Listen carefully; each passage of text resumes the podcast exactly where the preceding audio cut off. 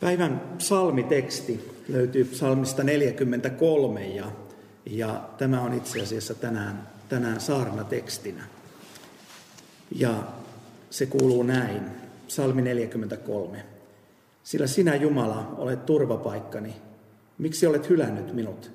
Miksi minun täytyy kulkea murehtien vihollisten ahdistamana? Lähetä valosi ja totuutesi, ne johdattakoot minua. Viekööt ne minut pyhälle vuorellisi, sinun asuntoisi, että saan tulla Jumalan alttarin eteen, Jumalan eteen, joka on iloni ja riemuni. Silloin kiitän sinua lyyrää soittaa, Jumala, minun Jumalani. Miksi olet masentunut sieluni ja miksi olet minussa levoton? Odota Jumalaa, sillä vielä minä saan kiittää häntä, pelastajani, minun Jumalaani. Evankeliumiteksti on Luukkaan luvusta 13 ja sieltä loppupuolelta. Samalla hetkellä tuli muutamia fariseuksia sanomaan Jeesukselle, lähde pois täältä, sillä Herodes tahtoo tappaa sinut. Hän sanoi heille, menkää sanokaa sille ketulle, tänään ja huomenna minä ajan ulos riivaa ja parannan sairaita, ja kolmantena päivänä saan työni päätöksen. Kuitenkin minun pitää valtaa tänään, huomenna ja ylihuomennakin. Eihän sovi, että profeetta saa surmansa muualla kuin Jerusalemissa. Jerusalem, Jerusalem, sinä, joka tapat profeetat ja kivität ne, jotka on luoksesi lähetetty. Kuinka usein onkaan, olenkaan halunnut koota yhteen sinun lapsesi, niin kuin kanaemo kokoaa poikasensa siipiensä suojaa, mutta te ette ole tahtoneet. Kuulkaa siis, teidän huoneenne on jäävät hylätyksi, mutta minä sanon teille, te ette näe minua ennen kuin tulee se aika, jolloin sanotaan, siunattu olkoon hän, joka tulee Herran nimessä. Ole hyvä, Teemu. Ki- kiitos. Mun täytyy itse asiassa ennen kuin vielä pääsen päiväaiheeseen sanoa, että kyllähän tämä musiikki on upeata. Että jos Jumalan tunteminen voi tarkoittaa kahta asiaa, siis sitä, että me tunnetaan katekismustasolla, että minkä takia ehtoollista vietetään tai kuinka kuuluu kastaa tai minkälainen on kolmiyhteinen Jumala. Ja, ja meidän täytyy tuntea ikään kuin tällä tavalla, että me voidaan tuntea Jumala niin on myös joku toinen Jumalan tuntemisen taso. Siis se, miltä Jumala tuntuu. Ja mä ajattelen, että tässä äskeisessä ää, musiikkiosiossa, niin, niin tässä kaikessa kummallisessa ympäristössä niin tuli se niin väkevä tunne, että tältä se tuntuu. Ja, ja tota, mä olen erityisen kiitollinen ja iloinen, että verkostossa on näin erinomaista musiikkia. Mä olen myös varma, että, että tämä on se tuntuma, mitä monissa kodeissa on tullut. Nyt ensimmäinen saarna on jo pidetty eikä päästy edes vielä asiaan, mutta nyt mennään siihen. Äh, hyvät ystävät, rakkaat kristityt ja, ja koko verkoston väki, missä ikinä kodeissa olettekaan. Ensinnäkin kiitos siitä, että saan, saan tässä teidän mukana olla. Äh, kello on vähän reilu 17, elämme sunnuntaita – ja aika tarkalleen viime vuorokauden vaihteessa tapahtui jotain ihmeellistä. Nimittäin rajat laitettiin kiinni. Siis rajat laitettiin kiinni täällä Etelä-Suomessa, ei niin, että meidän maamme ulkorajoja olisi laitettu kiinni, vaan nimenomaisesti maan sisälle vedettiin rajat. Betoniesteitä, poliiseja, virka-apupyyntöä toteuttavia varusmiehiä seisoo nyt meidän omilla tutuilla teillämme. Siis uusi maa on nyt ollut vähän yli vuorokauden eristetty. Se on jännä, mikä merkitys tällä on. Siis uusmaalaisuus jotenkin sanana yleisesti, niin siitä tulee mulle mieleen joku vanha maakuntalaulu, jota on niin alakoulussa pistetty laulamaan, mutta, mutta nyt se sana jotenkin tuleekin uudelleen merkittäväksi. Siis se, mitä aikaisemmin ei ole mietitty, kirkastuu silloin, kun raja asetetaan. Tämä on tärkeä kysymys. Siis joku, jolla ei ole ollut aikaisemmin merkitystä, tuleekin merkitykselliseksi, koska joku asettaa rajan. Mä tiedän, että monet erityisesti ylimieliset helsinkiläiset ovat sanoneet, että ei tässä ole mitään hätää että laittakaa vaan raja, kunhan me saadaan ottaa rajan tällä puolella. Mutta mä luulen, että näidenkin, jotka vähän ehkä vinoilee tai vitsailee, mielissä kuitenkin on kokemus jotenkin hämmennyksestä tai, tai tämän häiritsevyydestä. Siis tulee kysymyksiä mieleen, että jäinkö minä rajan taakse? Tai enkö saa liikkua vapaasti? Siis jollain tavalla rajan vetäminen tuntuu. Tämä uusi kulkutautitilanne on tietenkin laittanut meidät myös monella tavalla isompienkin rajojen eteen kuin maakuntarajan.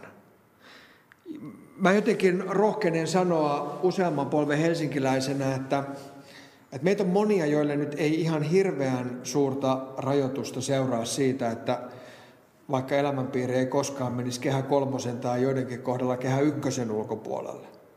Mutta jokaisesta meistä tuntuu pysäyttävältä ajatella, että me ei saada enää vapaasti tavata toisiamme.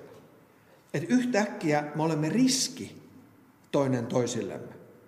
Me kaivataan omia ystäviä, me kaivataan omia sukulaisia, me, me, me halutaan eläviä kasvoja. Siis näin, ikään kuin ruudun läpi, on ihan mukava katsella. Ja kyllä tämä toimii.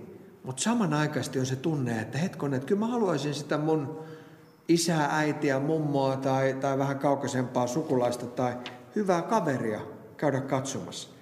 Ja tästä seuraa semmoinen erikoinen tilanne, että täysin tavalliset työpalaverit ja ihmisten kanssa aikoinaan ehkä koetut vähän tylsätkin kohtaamiset arjessa, niin nyt muistoina ne tuntuu jotenkin yleviltä ja kauniilta ja hyviltä, ehkä jotenkin vähän niin kuin ylellisiltä jopa. No sitten on myös niin, että tässä meidän omassa arjessamme ja ehkä vähän laajemmin myös yhteiskunnan arjessa, niin joku näyttäytyy myös toisella tavalla täysin toisenlaisena. Ja tämä on ehkä semmoista niin kuin, voisiko sanoa hämmentävää iloista toisenlaisuutta. Siis tämähän paitsi herättää ihmiset ikään kuin tekemään hyvää, niin tämä myös yhdistää. Mä luulen, että meitä on monia, jotka suorastaan niin kuin hämmentyy sen havainnon edessä, että, että mehän ollaan vuosikaudet toistettu sitä, että, että ykköstrendi on tämmöinen vastakkainasettelun aika. Polarisaatio, yhteiskunnallinen kupliin vetäytyminen. Me ollaan omissa kuplissamme ja puhumme siellä. Ja nyt jotenkin tuntuu, että hetkonen, että onko tämä koronavirus todellakin kukistanut nämä kuplat? Siis onko koronavirus jotenkin ikään kuin tehnyt jonkun sellaisen muutoksen, joka on nitistänyt tämän luonnon lakina pidetyn trendin. Ja nyt me koetaankin jotenkin ainutlaatuisella tavalla aivan hetkessä olevamme samalla puolella. Ei enää ikään kuin eri puolilla, vaan jotenkin samalla puolella tai Helsingin vaakunan mukaisesti samassa veneessä. Me tunnistetaan toistemme samanlaiset murheet, me tunnistetaan toistemme samanlaiset rajoitteet, me aavistetaan, mikä elämässä yleensä on tärkeää, mikä on arvokasta, minkä varaan me halutaan olemistamme rakentaa. Me huomataan, kuinka ihmeellisen samanlaisia, kuinka ihmeellisen haavoittuvaisia me ihmisenä sittenkin olemme. Uutisissahan me pohditaan isosti yhdessä terveydenhuollon tilannetta. Me mietitään, miten lääkärit riittää, miten hoitajat riittää, miten kalusto riittää, miten kaikki jaksaa. M- miten nämä käyrät menee ikään kuin lääketieteellis hoidollisesti. No sitten me osataan yhdessä miettiä myös sitä, että mitä ihmettä tämä voi tarkoittaa taloudelle. Mikä on se ikään kuin kuilun syvyys, mikä on se nopeus, mitä tästä seuraa mikä määrä tulee konkursseja, kuinka paljon meillä on tällä hetkellä lomautettuja ja niin eteenpäin. Tätä me osataan yhdessä miettiä. Me, tässä ei ole vastakkainasettelua, me mietitään tätä yhdessä. Mutta me mietitään yhdessä myös niitä hiljaisia signaaleja, jotka ei ole näitä ikään kuin näkyviä kovia merkkejä. Ky- kyllä mä luulen, että jokainen tällä hetkellä tätä lähetystä katsova saa kiinni siitä huolesta, että hetkonen, että mitä tämä vaikuttaa lapsiin?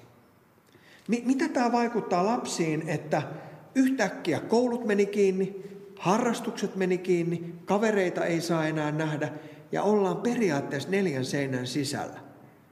mitä tämä tarkoittaa ikään kuin aivan tavallisissa perheissä viikon, kuukauden tai vuoden kuluttua. Mitä jälkiä tästä jää? Me osataan miettiä tätä yhdessä. Me osataan miettiä sitä yhdessä, että hetkonen, että jos jollain on mennyt nyt todella, todella huonosti ennen tätä, niin kuinka huonosti sillä täytyy mennä nyt?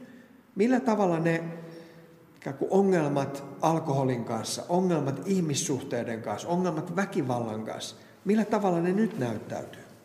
Ja me ollaankin yhtäkkiä samassa veneessä. Rakaat verkostolaiset, hyvät ystävät, kristityt, Uudenmaan eristäminen ja tarkastuspisteet ovat luonneet tämmöisen maantieteellis-hallinnollisen rajan. Se on yksi raja. No sitten tämä äsken kuvattu oman elämänpiirin ja sosiaalisten suhteiden rajoittaminen, niin se on taas tehnyt semmoisen toisenlaisen rajan. Sitä voisi kutsua sosiaalipsykologiseksi rajaksi. Mutta ystävät, on olemassa vielä kolmas raja, jonka tämä kulkutauti on tuonut eteemme. Ja se on se, mistä mä haluan tänään vähän enemmän puhua. Se on se, joka meitä aivan erityisesti koskettaa ja pysäyttää. Tämä kulkutauti on laittanut eteemme kuoleman rajan. Kyllä me se tiedetään täällä, että, että jossain, main, jossain päin maailmaa aina menee erityisen huonosti.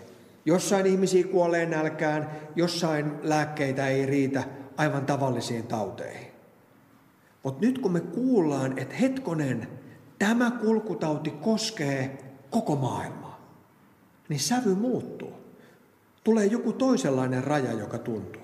Kun, kun me kuullaan asiantuntijoilta, että hetkonen, tämä tauti on vaarallisempi, se on leviävämpi kuin monet monet muut meidän tutut taudit, me joudutaan pelon alle.